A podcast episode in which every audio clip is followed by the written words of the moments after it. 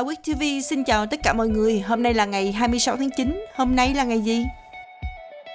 26 tháng 9 là ngày ngôn ngữ châu Âu. Mục tiêu chung của ngày này giúp cho công chúng hiểu được tầm quan trọng của việc học đa dạng ngôn ngữ và phạm vi của ngôn ngữ học. Ngày sinh của ai? Ngày 26 tháng 9 năm 1887 là ngày sinh của Bass Wallace, nhà khoa học và kỹ sư người Anh. Ông phát minh ra bơm pulsing. Vào ngày này năm 1927 cũng là ngày sinh của Robert Kent. Ông là bác sĩ và nhà giáo dục người Mỹ. Ông đồng phát minh ra nước điện giải Catherine.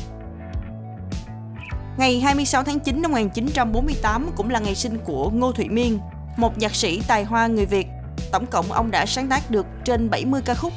Những bài hát nổi tiếng của ông như Bản tình cuối, Bài tình ca cho em, Bây giờ tháng mấy, Giọt nước mắt ngà và Riêng một góc trời.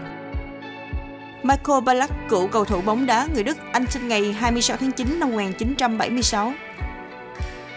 Cũng vào ngày này năm 1981 là ngày sinh của Serena Williams, nữ ngôi sao quần vợt người Mỹ. Cô từng xếp hạng số 1 thế giới và đã giành được 23 danh hiệu Grand Slam đơn. Ricardo Quaresma, cầu thủ bóng đá người Bồ Đào Nha, anh sinh ngày 26 tháng 9 năm 1983. Ngày mất của ai? Ngày 26 tháng 9 năm 1902 là ngày mất của Levi Strauss, nam doanh nhân người Mỹ gốc Đức, ông thành lập hãng quần jean Levi Strauss Co. Cũng vào ngày này năm 2000 là ngày mất của Robert Hải. Ông tên thật là Trần Hữu Hải, ông là một diễn viên điện ảnh nổi danh với các vai phản diện trong thời kỳ đầu của điện ảnh Việt Nam. Cũng vào ngày này năm 2019 là ngày mất của Jacques Chirac, cựu tổng thống Pháp.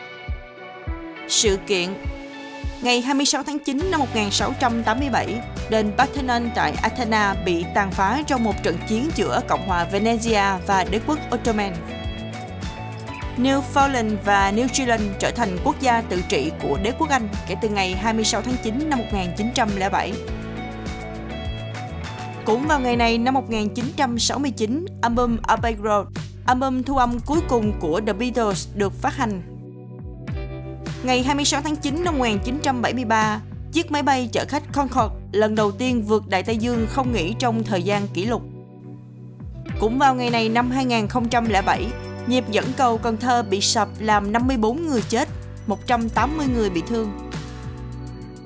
Vào ngày này năm 2008, phi công và nhà phát minh người Thụy Sĩ Buzz Rossi trở thành người đầu tiên điều khiển chiếc cánh gắn động cơ phản lực bay qua eo biển Manche. Xin chào tạm biệt mọi người, hẹn gặp lại mọi người vào chương trình kỳ sau.